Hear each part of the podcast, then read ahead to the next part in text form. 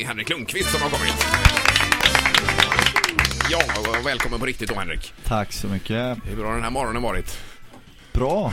Bra start på dagen. Ja, hur länge har ni varit hemma i Göteborg? Eh, vi kom hem början av juni. Så vi eh, kört större delen av sommaren här i Göteborg. Jag var ute och rest några svängar. Eh, men nu börjar det bli dags att åka tillbaka. Mm, hur känns det? Det känns eh, bra. Eh, första månaden när man är hemma så är det otroligt skönt att bara träffa vänner, familj, hänga i Göteborg.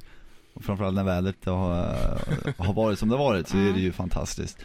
Eh, Men sen börjar man gå in på vecka 6-7, det börjar klia lite i fingrarna. Nu har man varit här i snart åtta veckor. Då, Ja. då börjar man bli redo att åka tillbaka till New York. Sätter du på dig plocken någon gång då under eh, de veckorna där när du känner att bara... Ja, ibland vaknar man ju mitt i natten och måste bara sätta på sig plocken. Det är som en yrkesskara har blivit. Ja, fantastiskt. Men som sagt, det har varit en underbar sommar. Och du har varit i Stockholm också vet vi, med, med lite mer schamporeklam där va? Eller? Ja, det har varit lite allt möjligt. Jag har varit där på både OS-samling och, och eh, framtida eh, evenemang. Ja, men tell us more. Är det hemligt?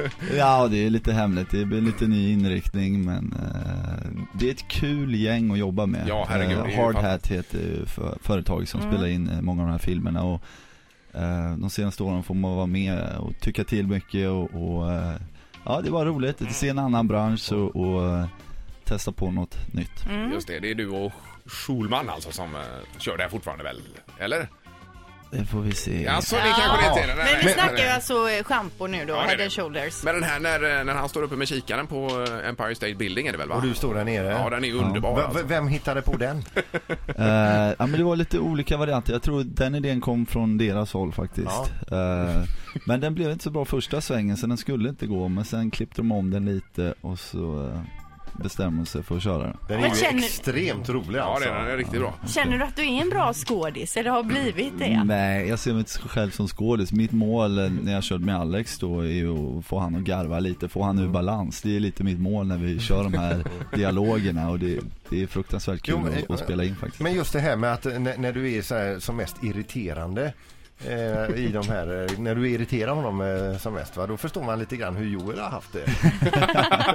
för det där är ju, det är ju där någonting som det, du har ju fallenhet för det alltså. Ja, nej, men det är just det här med en dialog med en människa som står mitt framför dig och, och, och få honom ur balans. Det, det har man ju vuxit upp med. Du, Ja, ja, du visst. har en poäng, Ja. absolut. Ja, ja. Eh, vad härligt, men det vi får se vad det, vad det blir av detta så småningom då. Mm. Men kan du sammanfatta den säsongen som var som blev lite extra kort där Henrik bara eh, innan vi går vidare? Ja, nej, det, var en, det var en seg väntan förra hösten och man visste inte riktigt vad som skulle hända om man skulle få spela här hemma och eh, det blev inte det av och så drog det ut på tiden men till slut kom vi igång då i januari. Eh, Det blev en eh, halvsäsong. Eh, ganska svårt och ingen training camp så då fick jag en vecka tillsammans, inga träningsmatcher. Så första Första eh, två, tre veckorna var ganska tuffa, tycker jag. Eh, sen kom man in i det mer och mer och, och sett över hela säsongen så var det en av mina bättre eh, jämnhetsmässigt. Sen hade jag nog fler toppar året innan men ändå en säsong som jag är ganska nöjd med. Mm. Ja, året innan blev ju dessutom vald till ja, världens bästa målvakt. Och Ja, eller nominerad- NHLs bästa i alla Ja, fall. ja Sen, men det är ju eh, världens bästa liga så, eh, och även nominerad i eh, denna säsongen. Ja, det är klart man, man eh, känner stor stolthet när man blir eh, invald i de här kategorierna och mm, ett kvitto på att man gör eh, vissa saker rätt i alla fall. Så det känns bra men jag hoppas att vi kan ta ett steg till här nu som lag. Ehm, vi åkte ut i andra omgången mot Boston och det var inget snack direkt. De var väldigt duktiga.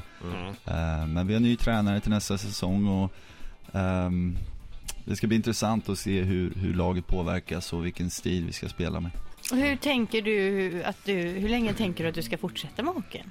Runt 40 känns Ja, bra. ja, jag men- är 31 nu och kör nio år till. Då, då Ja, tror jag att det, det är lagom. Men Ja. det är så mycket som ska stämma in med eh, hälsan och mentalt och man måste tycka det är kul och sen ska man kunna leverera också. Men, Men kro- någonstans i mitt huvud så känns 40 som en väldigt bra Det är ju ålder. som eh, Alfredsson nu då, som, eh, men nu gick han väl till Detroit här nu alltså? Ja, precis. Ja, Men han kommer ju stanna kvar där även efter han har spelat eh, färdigt har ju han sagt. Hur blir det för er? Kommer ni flytta hem tror du eller kommer ni bli New Yorkers för resten jag, av jag livet? vet inte.